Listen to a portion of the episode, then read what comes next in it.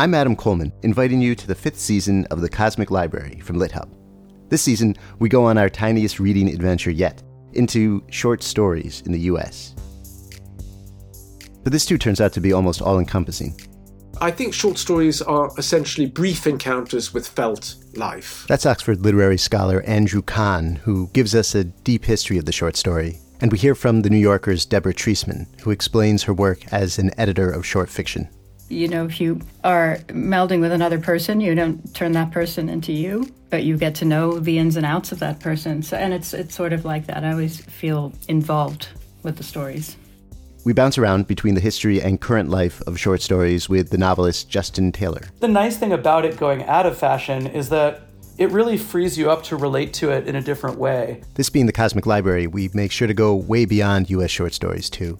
Here's the Washington Post critic Becca Rothfeld. A lot of Kafka short stories, I think, gesture at or describe um, sort of nightmarish geographies or architectures. And the actor Max Gordon Moore reminds us just how wild short stories can be, with a reading in its entirety of Wakefield, the intensely strange, classic Nathaniel Hawthorne story. He had contrived, or rather, he had happened to dissever himself from the world, to vanish Get ready for all that and more in a season about short stories, small windows into vast universes.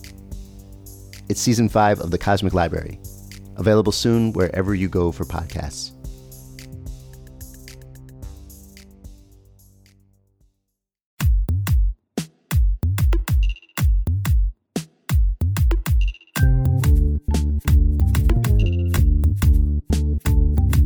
Hello, this is the Fiction Nonfiction Podcast from Literary Hub, where we believe that every issue in your social media feed or on the evening news has already been tackled somewhere in literature. I'm Whitney Terrell, author of the novel The Good Lieutenant, and I'm speaking to you live from Columbia, Missouri at the Unbound Book Festival.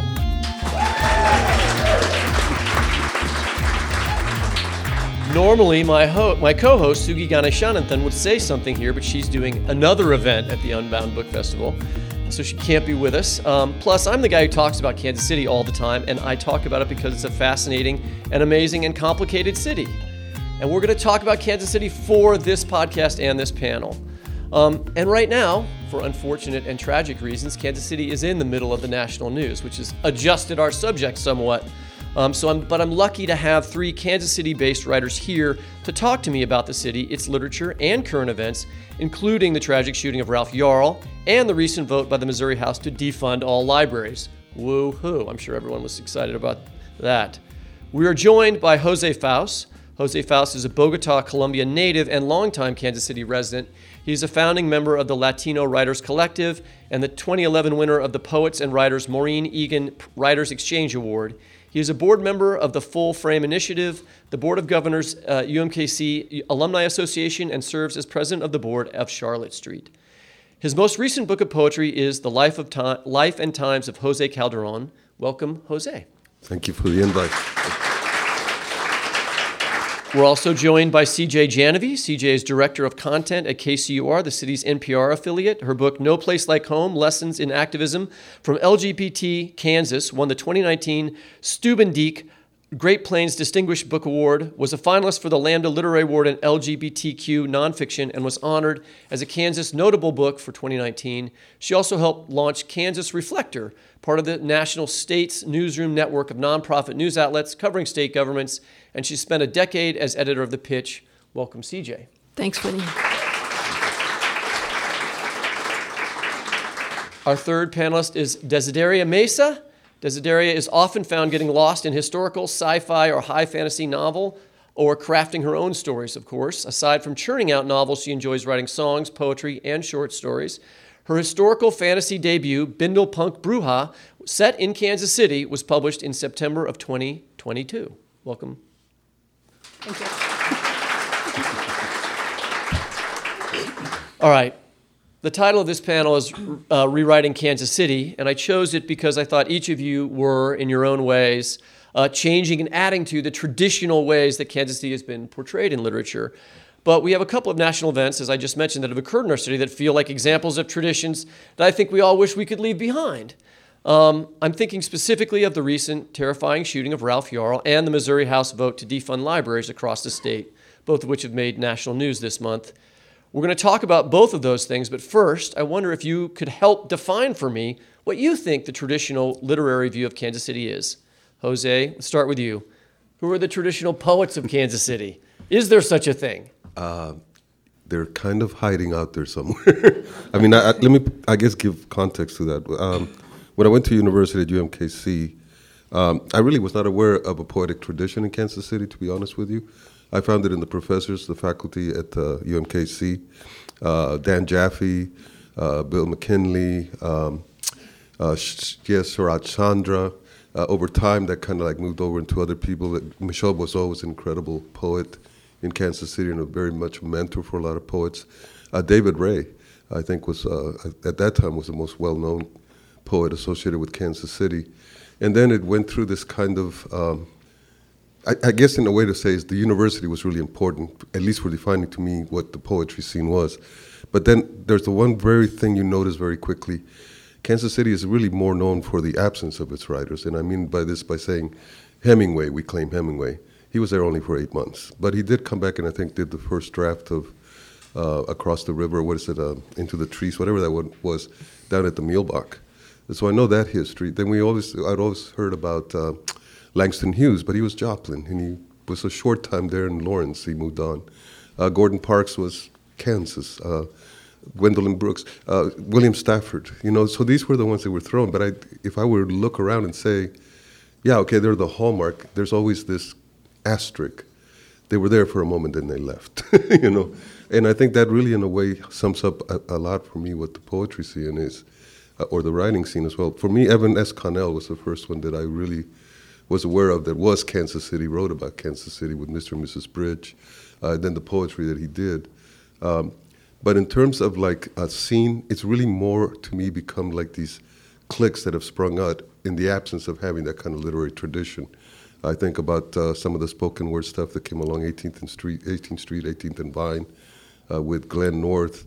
Um, also, some of the stuff that came up with uh, young bold poets, uh, the things, the, the communities that come out of uh, uh, West, uh, what is that, Prospero's books, and then the writers' place. It's a tw- you know 25 years now plus. It really had brought a lot of writers to Kansas City and kind of gave the sense that we had a tradition. But for me, it really is, I think, now that it's beginning to happen. Uh, Hadara Bar-Nadav, who's there, Anne Boyer, who won a Pulitzer Prize for her book, um, is teaching at the Art Institute. There's a great faculty at the Art Institute, a good one at, uh, UMK, at UMKC as well. Uh, so there's a rising, but I think it's defining itself right now, and this is where you're finding it right now in this time. What about fiction, Desideria? Um, has there been a traditional fiction, fictional territory for Kansas City? Uh, Jose just mentioned Evan S. Connell. That's who I think of. Um, and if so, who are, are there other people that you would point to, or would it be Connell? Honestly, when I was researching and I was trying to find books to read about Kansas City when I was writing Bindle Punk Bruja, I had uh-huh. trouble finding content that wasn't, well, that would come from, say, a minority perspective. Um, or just from anything that wasn't crime. Right. because you know if you're looking for kansas city most of the things i was finding if it was just outside of kansas city it was farmlands um, ozarks but kansas city based itself mafia um, murder mysteries and things like that so i really had a hard time finding literature so when he was talking about the absence i really think that we don't have very much yet. I think that um, I'm glad to be a part of something um, where we have stories that need to be told from um, Hispanic community, from LGBTQ, from women perspectives, and from women authors as well. I mean, that's what I thought when I was writing my first two novels, which are set in Kansas City, which was that like Connell's the only person that anyone ever thinks of, and there's a lot of territory, particularly writing about race, which is what I was doing, that is open, you know, for people to explore. Um, what about the uh, journalistic side of this, CJ? Well, who are the cities? If you had to over the like the in the 20th century, who were the city's dominant journalistic voice or voices of that period of time? I'll talk about the dominant journalistic voices of the 20th century in a second, Whitney. But when I think of fiction in Kansas City, I think of your work. Oh, well, that's nice. And also, when I think of poets in Kansas City, I think, Jose, of the Latino Writers Collective, which is where I discovered so much of Kansas City poetry. And I, I, you know, I, I would invite you to take a minute to talk about the work that came out of that group. Not not to throw us off schedule here, I'll but very quickly. Time me. Um, we we were a bunch of Latinos looking for a place to read, not recognizing ourselves in the audiences we went to. We started a collective, uh, and to nobody's surprise within the Latino community, we had so many that came up and said, "Yeah, we want to write." And I will say we've been together as a group 13 years, but we really have lost our momentum. It's hard to maintain a not-profit, but the one good thing that happened, I would say, out of 30 members, we got more than that, but we have 30 that published. And I would say there's five that actually have started really good literary careers. th- thank you. Yeah. As far as as far as the defining journalistic voice in the 20th century in Kansas City, it has to be the Kansas City Star. Yeah. Uh, originally, the Kansas City Star and Times, which was, I would say, you know, if you think of Kansas City as its own, you know, as a literary, as a setting for writing, the Star was like a character in the city. You know, it was like this sort of big bombastic newspaper that. Uh, that thought very highly of itself and a- acted accordingly. and um, I was an intern there. I remember I, you know, Hemingway. They claimed Hemingway. Well, they said that the style, there's a lot been written about how the Kansas City Star style book influenced the way that Hemingway wrote. So there's been, that is that connection, whether, whether you believe that or not. I, I, I think there might be a bit of hyperbole in that. um, but I, yeah, I mean it's but but if you think of like sort of Kansas City getting its reputation, I think you know in 1972 Calvin Trillin supposedly wrote a Playboy article that you know started a i- i- infinite series of barbecue wars, you know maybe or um, Trillin, uh, right? Yes, yeah. he has written a lot about. Um, I mean, I think Winstead's is famous because of Twill- Trillin in some ways. Bryant's is famous because of that. Don't you think?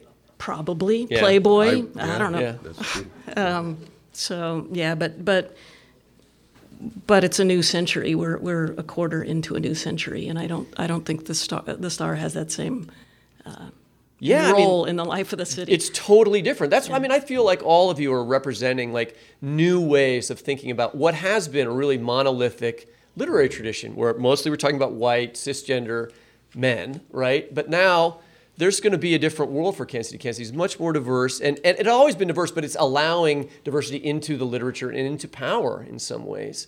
Um, anyway, so speaking of older issues, right, and, and, and an old way of thinking about race in Kansas City and, and racism, you know, most people are going to be familiar with Ralph Yarl's story. Uh, on April 13th, he was picking up his twin brothers and he rings the doorbell at the wrong house in North Kansas City. He's black, he's 16 years old. An 84 year old white man, Andrew Lester, shoots him twice through a glass door. Miraculously, he survives, which I'm very thankful for, I'm sure we all are. The shooter, Andrew Lester, is taken into custody and then pretty quickly released by the Kansas City Police Department. Four days after the shooting, local prosecutors say they haven't received a criminal referral from KCPD. Uh, and then later that day, word comes out that Lester will be charged with first degree assault, which is basically attempted murder. How does this fit within this traditional literary framework, uh, Desideria, that you were talking about, um, that we've been attempting to define? Um, sadly, in a lot of ways, um, just because one of the things I, I recognized when I was doing my research, especially in regard to my family, um, the Mexican community, boxcar community down by the river bottoms, for example, in the early 1900s, um, obviously you know, race was a huge deal at that time to even be able to purchase property if your skin was darker at all. Um, and I think about that, and I think about this story today with Ralph and how. Um, a lot of the same narratives with race, um, with women's rights. There's so many things that have not changed, and that's what shocked me when I was reading, you know, the articles and the editorials, and some from the Kansas City Star of what was going on at that time. Um, honestly, um, I look at that and it just tells me that there's so many stories that we have left to tell. Um, I really hope that we can change the scene with Kansas City Stories and begin celebrating um, people's, um, you know, backgrounds and, and different cultures, and kind of turn the tide from the stories of violence and um, really embrace, um, you know, a different narrative. I mean, the reason that story became such a huge national stories because it's a, a con, it's a easily compressed version of fear of the other, right? Right. A complete unawareness or unwillingness to admit that you live in a city that is diverse. And when somebody who's not your race shows up at the door, if you're a white person, you are afraid. And that is the old metaphor, the old paradigm for the city. I think many, many white people lived that way, right? Partly because of the dominant journalistic voice of television, which showed on national on, on local news murder and mayhem always east coast. If it bleeds it leads and uh, i'm sorry always on the east side of the city right? So you're seeing lots of crime stories in the 80s and 90s when i was growing up right about oh there's gangs on the east side there's all this trouble right? And so it turns out that andrew lester himself is listening to fox news all the time right? And that is sort of his own grandson said that he was radicalized by that right? So the stories that we tell about the city influence the way that people act. I mean, this is an obvious example of that, I would say. I think that's what I was alluding to. Really, um, it made me think of when I was reading this story. Um, I actually I know an older woman. She's uh, in her I want to say 70s. Um, I was very close to her. We went for a walk one day, and there was a black gentleman that came toward us, and she grabbed my hand and walked on the other side of the street. And every time we go for a walk, she would do that. She'd pull me to the other side of the street. She'd be in fear immediately because of how someone looked and I and she would mention news stories all the time, and um, that's what I'm saying is the narrative surrounding people of color in particular is always violence. They're always the villain in a story or in the news, and that's really I don't I can't say I know the man's mindset that committed that, but I mean. Um, I do think that has a lot to do with, Yeah. you know, culture and narratives. I do want to point out that in your novel, your main character is also writing for the Star, so She she's is. contributing to that dominant journalistic voice. Um, but She she's also line passing as editing, white, but right? yeah. which is how she got the job. Can Um, I add something to that? Yeah. And I think the one thing that's really, for me, really important to realize is that traditionally has been the Kansas City Star has been the media, but KC Defender, which is an orga- uh, organized, uh, very much with an agenda in terms of telling stories that aren't told, uh, group of very idealistic journalists, uh, broke the story, pushed the story. The um, through their website on IG, I remember the uh, aunt of, the, of uh, um, Ralph put an appeal, emotional appeal, and said, "Look, this happened to my son. He just got. It hadn't been on the news at all." And it was that activism of them putting it up there. And the very next day, I mean, people that were following that site immediately said, we're, "Well, we're going to go and protest." The minute they knew where he was from, North Cookingham Road, they said, "We're going to go and protest." Over 300 people showed up that day, literally at noon. And that, I think, to me, I still do believe that that is the one positive. Media is changing, and I think it's becoming localized and is being driven very much by people who want to tell those stories and really realize they're not going to happen all the time. There's a news cycle, but they can devote their time to that story, and that made it a national story. I read stories about this in the Kansas City Defender to prep for this. Could you talk a little bit more about what the Kansas City Defender is? And Oh God, I, I hate to be the voice for them, but I do know that they are very much centered in GCJ. You might know more than I do, but uh, they're very much centered in community, talking about stories that are not the things that drive newspapers anymore. You know, most stories are feel good, give you the crime, and then go into some other stories, diverge away from that. They concentrate on the stories and they follow through. And now they've made some mistakes, and they are one of the first organizations. They were called out. I think there was another instance where a guy um, went to a restaurant, uh, got kicked out. Uh, the cops came in and basically used his credit card to pay off the bill. It turned out he kind of was manipulating the situation. KC Defender was behind the story and told the story, said, hey, this guy's being discriminated against. But when the minute they found out the narrative was different, they came out and very boldly said and apologized and put their, you know, uh, that's something that has to go through an ombudsman at another organization, and then you have to kind of go through all these different things. That to me is, I think, the critical difference. Is or at Fox News, you just never apologize. well, you never apologize. Even when you lose, you win, right? Uh, because you don't go to trial, nobody sees the stuff. Um, but I think that's one big difference. The Defender is is uh, a, a media outlet run by black people for the black community, unapologetically black advocacy, and um, uh, and like Jose said, bold. That's an example of rewriting Kansas City. I mean, it's a really clear example. I'm glad you brought that up because without that protest, I don't think this becomes a national story. It didn't. Um, how much does this is some local Kansas City politics for our national audience, but everyone in the here this audience should know what we're talking about.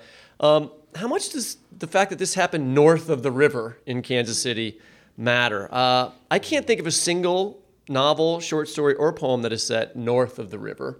Um, largely because growth in that part of the city is relatively new. Downtown Kansas City is south of the river, and the downtown is built right on the river. For those who haven't been there, and then the, the main growth of the city is headed south of there for most of the 20th century. Um, but now there's a part of the city that's grown up north of the river between the, the airport and, and, and downtown, because the airport's out north of the river about a half an hour.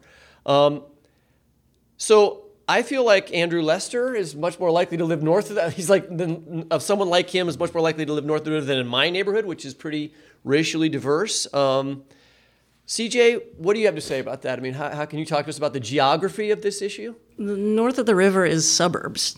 Yeah. So um, it's Kansas City is a very sprawling metropolitan area. It's sprawled very far in all directions. It's also very not- notably in terms of you know journalism and, and fiction. it sprawled west into Kansas. There's that's where most of the white flight happened during the 70s when when the uh, schools were ordered to be desegregated. Uh, many of the white families uh, fled into Johnson County, Kansas, which uh, Whitney, you've written uh, uh, one of my probably favorite books about Kansas City, The King of Kings County, which deals with a lot of those themes as well. So it's it's it's suburban, it's sheltered, it's it's um, it's its own bubble north of the river. But the north north of the river is also becoming more diverse, as are all of Kansas City's yeah. suburbs. But it hasn't traditionally been that Not way. Not traditionally, no. Could you talk about speaking of neighborhoods? You mentioned the Boxcar neighborhood that is in your, and that you said your family lived there at, at one point, or you were looking into the history of that neighborhood. Could you talk a little bit about that? Well, the Mexican boxcar community. First of all, I just want to say north of the river is also very boring because it is. It hasn't been diverse, so it's just. Somebody had to say it. What kind of story are you gonna write? Um, Parkville's nice. I had there's a, some nice, nice, restaurants there. We'll write about a restaurant in Parkville okay. one day. Um, it'd be riveting. We'll work on it.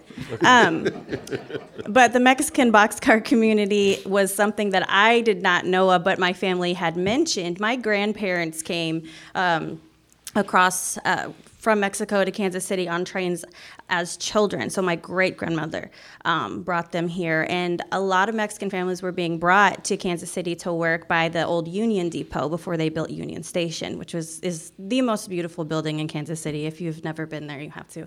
You can't argue me on that. It's beautiful. Um, but um, the the Mexican workers would first send the men up and they would live in abandoned boxcars. And then they would send for their families, and their families would come live with them there. The problem the families would have later is even, you know, if they came with money, like my family did, um, there's, they couldn't rent out anywhere. Um, white landlords wouldn't rent out to Mexican families. So I found articles in, back um, at that time period that would just say not to rent out to Mexicans because they're dirty or they don't smell good or all these things. Um, so they had a hard time finding places to rent. And then, of course, due to title restrictions, had trouble finding places to also buy. And so had to develop their own communities. But yeah, whole families living in boxcars at that time. I mean, I think we have two examples of the way of rewriting Kansas City that. Uh, Jose and CJ are talking about the Defender, which is a new uh, outlet now, but also reinspecting things from the past that we haven't written about, like this community that you write about in your book, is a very important part of like discovering what really happened. And when I was writing about the racial covenant said that the Nichols Company used, that's a way of finding that history and making sure that it becomes public. So that, that is also part of rewriting. Another part of rewriting is I've thought a lot about, and I'm writing about this now in a book that I'm working on now, which is that we're living in an era when the leadership of the city is more diverse, right? We do have uh, a black mayor. At, at, an earlier point in, in like I don't know, maybe five years ago, we had a black chief of police, and like the the chancellor of my university was black. So we had like, and Emanuel Cleaver, my re- representative, is black. So we had a lot of diversity in representation. Today, the the Quinton Lucas has been speaking to this event. He's been on he's been on uh, on MSNBC, and I've seen various interviews with him. We have also have a chief of police is a woman who's white, but it's the first woman in the 148 year history of that department, right? So how does this increased diversity in leadership affect the way the city responds to a, a crisis like this? Um, Jose, I'm going to start with you. Boy, that's, that's always. if I see numbers, they don't mean a lot to me, honestly. uh, because I think it's a visual thing. It's a presentation part. I can remember one time we celebrated the fact that uh, Dick Berkley was the first Jewish mayor.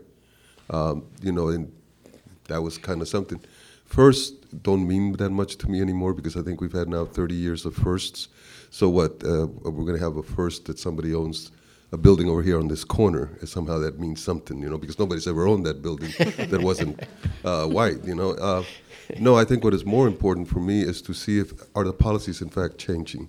And I think Kansas City Depart- Police Department, if you want to mention one, has a lot of issues because it's a department that's controlled by a commission appointed by the governor, uh, which doesn't necessarily have to be Kansas City folk. And there is a big disconnect between the police department and the communities that it Which means you get a lot more conservative people on the police board than you would if they were being picked by the mayor. right. And and I think that, and also And that's a problem across the country. When you're talking about Yeah. police reform, this is what stops police reform. Well, isn't St. Louis also, I think, uh, under that kind, or have they? I don't know the St. Louis model. CJ, do you know? It's, it's going, uh, yeah, you wish. You know?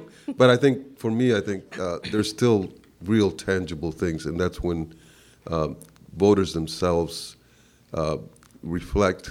In, it's not just about numbers, it's actually about the activism. And I think when you look around, a lot of the wealth is still in white hands. Uh, a lot of the decision making in terms of what gets developed, uh, the sports thing, uh, it's nothing really that trickles down to the community.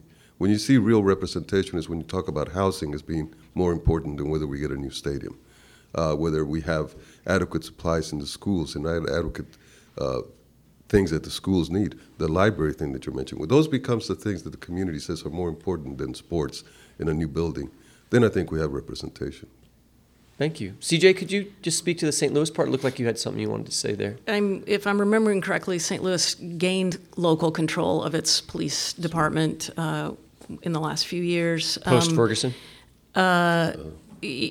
Quinton Lucas is the third black mayor Yeah. for Kansas City. So, um, you know, what's been striking in the in this case this week is his ability to speak from his own experience, to say, to, to bring up things that that um, people need to hear right now, which is.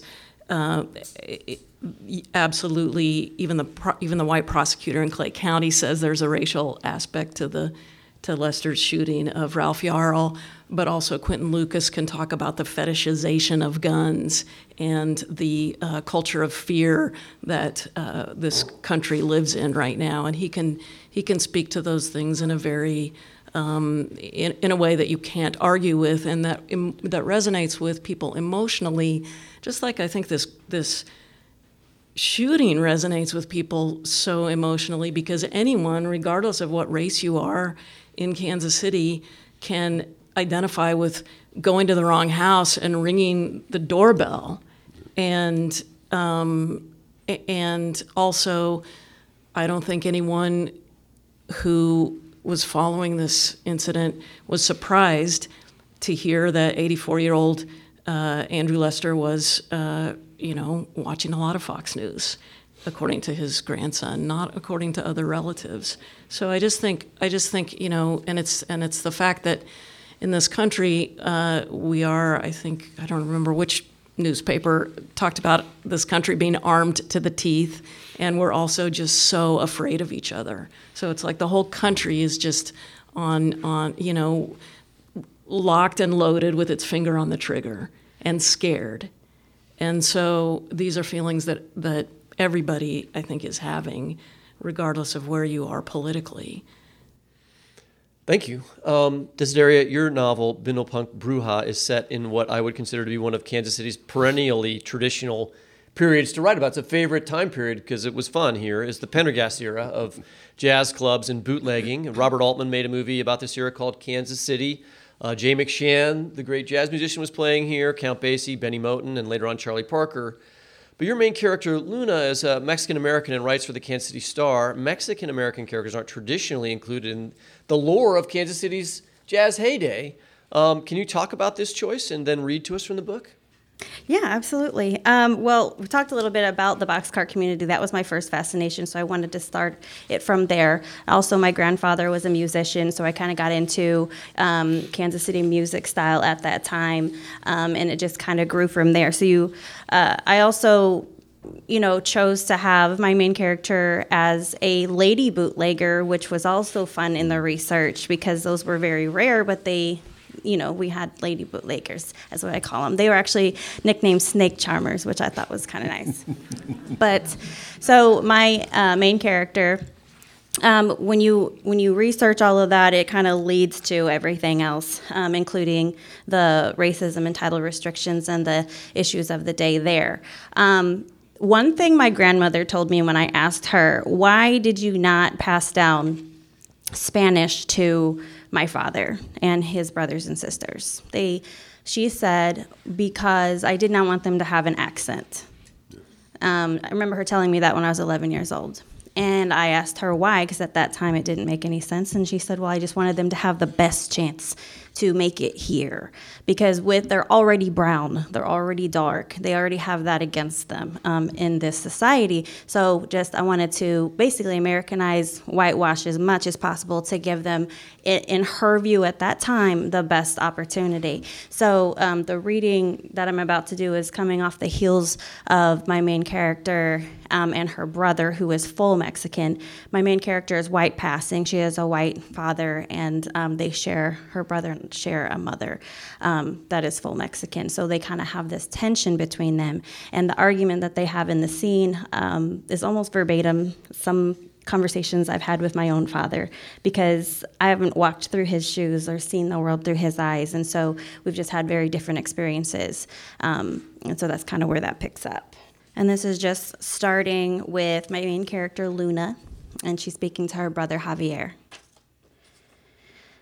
She says, Stop treating me like I'm the enemy, Javi, I say, holding in a hiss. Then stop acting like it. My eyes narrow my narrowed eyes pop open. Oh, see? Don't act like you don't know exactly how many times I've had to slap a guy because I was too flustered to charm him. Fine, but don't act like you know what it's like for me. Don't act like you know what it's like for me. A plate of steaming tortillas bangs against the table, our mother's mouth tight with warning.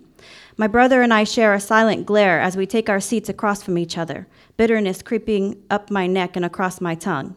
It's not a new argument. It's certainly hitting harder than usual right now, our relationship straining like the days we're apart. As the colorful bowls, glass bowls make their way around the table, I force my back straight and shoulders square. I won't let Javier's words get to me. He's just tired, the worn look in his eyes betraying his youth, only three years older than me.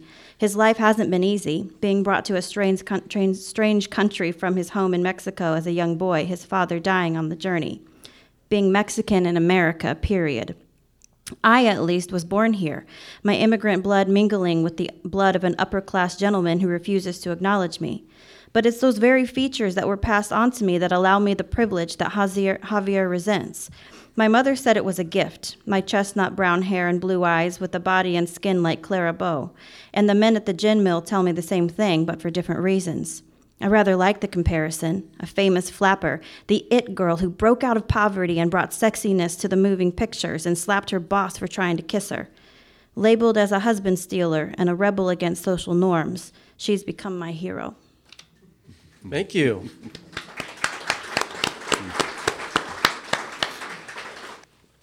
Jose, you're originally from Bogota, uh, and you moved to Kansas when you were nine in 1965, which means you've been living around here longer than I have. Um, you're a long-time Kansas Cityan now, and your murals can be found all over the city.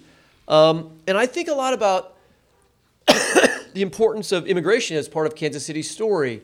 Um, not just people from Colombia like you are, but from Croatia. You know, there's a Strawberry Hill in Kansas City, Kansas. Is a, there's a neighborhood like that, or there's lots of Irish immigrants. So and I don't feel like I know or I can't think of very many novels that are about the immigrant experience in Kansas City, although your poetry does touch on that. Um, I wondered if you could talk about that part of the Kansas City experience and how well it's been represented in literature, and then read us a poem. Uh, yeah, you know, I'll tell you, it's you hear that statement. Everybody's an immigrant, even those that were forced to come here in some way have immigrated. Or uh, there's a lot of truth to that, and I think for me, the most important. I'm a I speak, um, I'm the Kansas Speakers Bureau. And one of the things that I do for Humanities Kansas, I, I tell an immigrant story. I tell my story through the lens of art, uh, the experience that Sarah made about uh, not speaking the Spanish. That was my experience. My mother refused to speak Spanish to us the minute we arrived here in the house. uh, and forced us because she had a horrible accent. I mean, it's it, you know it, w- it would great, but later it sounds like music. But now she wants to speak to me in English, and criticize me to no end because I don't speak that perfect Spanish anymore. Um, but so I think that's one of the experience. The other part too was that when we came to this country, uh, we were not really aware that we were all that different, right? So one of the first things my friend uh, Shanat Karatza mentions in a poem she wrote, but one of the first things I, my first experience was my stepfather turning around, looking at me in the car when we were driving up from Miami in 1965 through the South, and telling me that you know there will be people in this country who will not like you or judge you by the color of your skin. And it was the first time I was aware I was a color.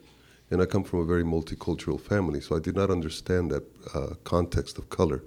Um, the other thing, too, that over years I have found out, um, even the country is not aware sometimes of the rich diversity that exists in Kansas City and even the people within the city. I am always amazed how many people, Latinos, will come to Kansas City passing through, whether they're authors, whether they're celebrities of some kind, um, and they'll go, Man, I was not aware that you have so many Latinos here. Well, we make up about 10%, 15%, about 200,000 Latinos. I also, I happen to work in the Northeast, and I, my studio is in downtown Kansas City, Kansas. I've worked between those two communities. You can go to a, a, a clinic, a health clinic, uh, called Cabot in the Northeast, where they basically have interpreters to accommodate 33 different languages. It's a very rich, and you mentioned the, the immigrants that are coming in. You have Syrian, you have uh, uh, Afghanis, you have uh, Hmong, you have uh, uh, Burmese. You have a lot of people that come in. Nor- the Northeast has traditionally been the gateway.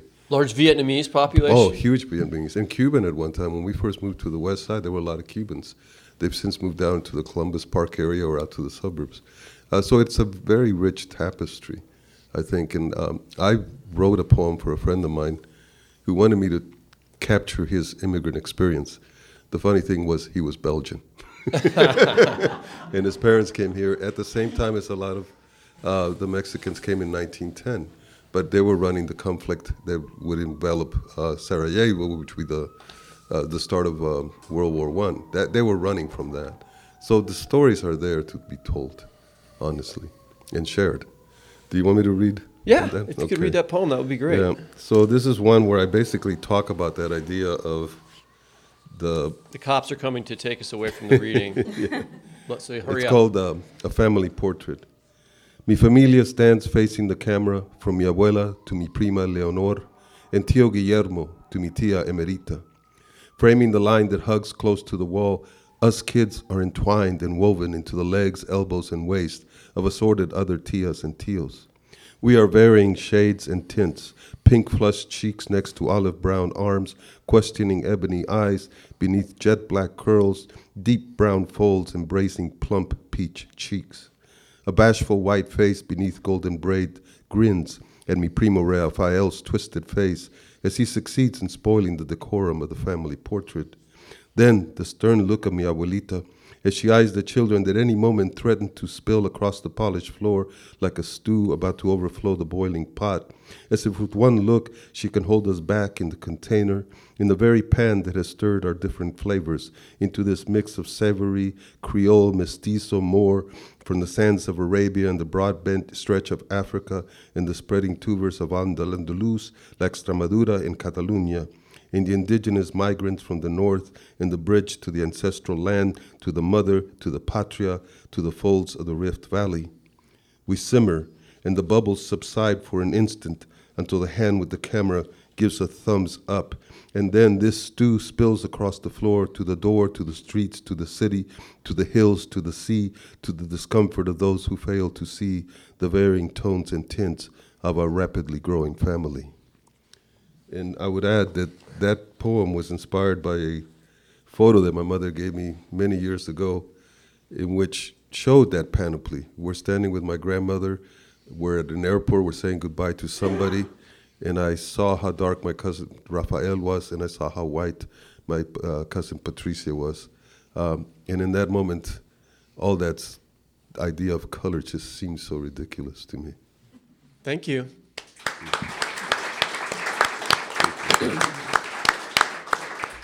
Okay, we're going to take a short break here and we'll be right back.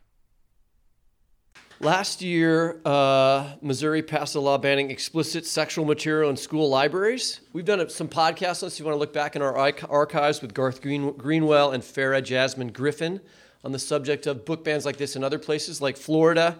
In those episodes, we've like I think it's really easy to connect the banning of books with for quote unquote explicit content to really wanting to as a cover for banning books by LGBTQ writers or writers of color. Um, CJ, I was wondering if you've been following this case, and is that what's happening here with the Missouri school book ban? I think what's happening all over the country with uh, these attempted book bans and uh, uh, attempts to legislate what can be taught in schools, I think what's going on is fascism. And um, we've done a lot of episodes about that too. having had some time to think about this, um, you know, when I was reporting for my book, um, you know, LGBTQ people in Kansas told me over and over again, and I know it's it's not just unique to Kansas, but uh, when they needed to figure out what was going on with them, when they needed to learn who they were, they went to libraries, and so um, you know, efforts to to control information mm-hmm. that will help people. Yeah and that will uh, uh, maybe give people uh, uh, information separate from what a very small group of powerful people want the rest of us to know. You attack libraries, and uh, you know I because I did have some time to think about this. I, I uh, you know googled a little bit and I found copy of a talk that Toni Morrison gave in 1995 to Howard University uh, titled Racism and Fascism. And there's 10, 10 things that she, uh, that she noted, which I won't read all of them because it'll take a while. But, um, you know, number one, construct an internal enemy as both focus and division. Number two, isolate and demonize that enemy by unleashing and protecting the utterance of overt and coded name calling and verbal abuse, employ ad hominem attacks as legitimate charges against the enemy, enlist and create sources and distributors of information who are willing to reinforce the demonizing process because it's profitable, because it grants power, and because it works. She goes on and on like yeah. this, and she's talking about exactly what's going on in state legislatures right now about uh, LGBTQ people and people of color. The sad thing about that for me is that uh, you know your book, which also uh, recounts moments of hope and like possibility that we, we, your that your community was feeling seven or eight years ago, right? It feels like significantly worse now. Um, and so I wanted to talk to you just a little. I mean, I want to make clear to make the connections here. The reason that the books are that the library funding has been cut in the Missouri State Legislature was that the uh, public uh, universities, public libraries in Missouri with the ACLU are suing to stop this law from going into effect about banning the books in school libraries. And so the legislators are mad, and so they get will take away all the funding for libraries. Ha, right? Um, and in addition to that sort of silencing that you're talking about, um, this month the Kansas legislature banned transgender girls from playing in women's sports, overriding a veto by Democratic Governor Laura Kelly. Uh, there also Missouri has recently banned uh, surgeries associated with gender. So I wanted you to talk a little bit about that and then read a section from, from your book, um, No Place Like Home. Again, this is part of a national movement. This is, you know, similar laws are being made all over the country. This is not unique to what's happening in Kansas and Missouri. It's part of a national movement to make uh, make people afraid, uh, to demonize a very vulnerable group of people that a lot of people don't know much about or understand. So very, very. I heard a I heard a statistic on on the radio recently that like maybe there might be one transgender student that this law in Kansas would apply to out of 100,000 students. Maybe three. Maybe three. So, um, so the two of them were graduating, was what I heard. So it wasn't going to affect. I want to also emphasize that we're talking about laws uh, uh, that affect children. So children, K through 12, participation in sports is the is the law that's really you know uh, gaining the most traction. What we're also talking about talking about laws to um, criminalize doctors for providing health care to trans children. and um, the the purpose of these efforts, I think, is to uh, make just make people scared of what they don't know, keep a certain political base riled up enough to keep putting the same people in power. And these people are actually, I don't think, represent the majority views. Certainly, um, when I was researching my book, I, I started out to try to um, tell the story of a, a, massive change in public opinion that took place between 2005 when Missouri and K- Kansas in that in the mid 2000s states all around the country banned gay marriage. They held uh, statewide referendums. Usually, anywhere between 70 to 80 percent of the voters in those states banned gay marriage. Um, Ten years later, 2015, the U.S. Supreme Court legalizes gay marriage. By then, 55% of Americans are completely fine with gay marriage. So, this is a profound change in public opinion over just 10 years. I had a few ideas about how that had happened, and I thought Kansas was a great place to try to tell that story because it's right in the middle of the country. It's not on the coast. It's not San Francisco or New York City with big, you know, gay populations. It's um, it's also home of the Westboro Baptist Church, if you know the you know the sort of God hates fags signs that became an international export hmm. from uh, Topeka, Kansas. And it's also a place that everyone around the whole world thinks they know because of this stupid movie from 1939. Everyone thinks they know Kansas. And so I thought this would be a rich, rich territory. So, in the case of reporting this book, um, one thing I found in the last two chapters are profiles of trans women because w- what I discovered in, in, in this time frame that I was writing about, which is really 2011 to 2014, 2015, there were uh, there were at least two transgender women who were in leadership positions in the Equality Kansas, which is the LGBTQ advocacy organization in Kansas. So if you think about Caitlyn Jenner is on the cover of Vanity Fair in 2015. And we had t- trans women in Kansas who were on TV, on the steps of the state capitol rallying, on the news, in the newspapers, well before Caitlyn Jenner, anyone had heard of Caitlyn Jenner. So Kansas was sort of a leader in this regard. And um, the, uh, the passage that I'm going to read has to do with, with this, this conversation about introducing people to members of their community who are trans. This is in Manhattan, Kansas, where there's sort of a, um, a trans visibility project that involves uh, art portraits, like a photo booth thing. And, and uh, one of the people who participated in this is a, a guy named Adam O'Brien. And uh, I'll start here.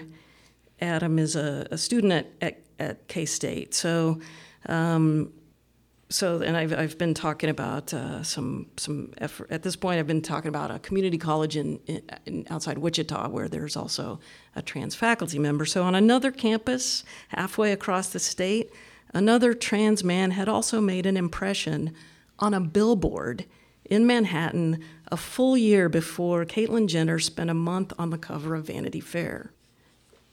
Quote, I'm an art student at Kansas State University and an avid tattoo designer. I'm an older brother, a best friend, and a full on nerd. I am a transgender man. I am, a ma- I am Manhattan, said the text accompanying a photo of Adam O'Brien, an adorably handsome young guy with messy dark hair, sky blue eyes, and deep dimples, framing a smile that does his dentist proud. O'Brien had posed for a picture in L. Boatman's The Face of Trans photo booth at Stephanie Mott's first Trans Kansas conference in Lawrence. A few months later, L. Boatman called. She had been talking with the Flint Hills Human Rights Project, which is now chaired by a Kansas State University biology professor named Michael Herman, and a group had and the group had the resources to put one of these images on a billboard for a month. Would Adam O'Brien be willing? I was like, um, well, that would be good, remembered O'Brien, who was finish finishing his senior year as a fine arts major at the time. I'm always happy to educate people. The Flint Hills Human Rights Project unveiled the image during a small gala at an Aggieville art gallery. That was when reality set in, O'Brien said. My face is going to be on a billboard 40 feet long right by the highway. I'll be outing myself to my entire city. That night, people kept telling him how brave he was. Nerve wracked, O'Brien shook off the feeling and focused on school. It was the last few weeks of his final semester, and he had projects out the wazoo. But he couldn't avoid the inevitable for long. He was sitting in class when a friend texted, I just saw your billboard. It was on Highway 177, just across the Kansas River east of downtown. Thank you.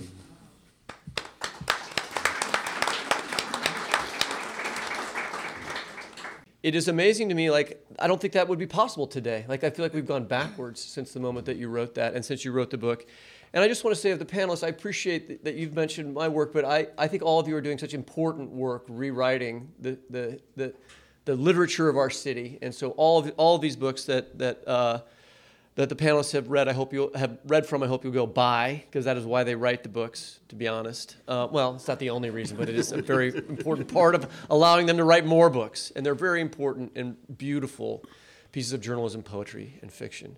Uh, thank you very much, all of the all of you in the audience, and I want to thank uh, Jose Faus. Desideria Mesa and CJ Janovy for joining us here in Columbia, and, and most of all, many thanks to the Unbound Book Festival.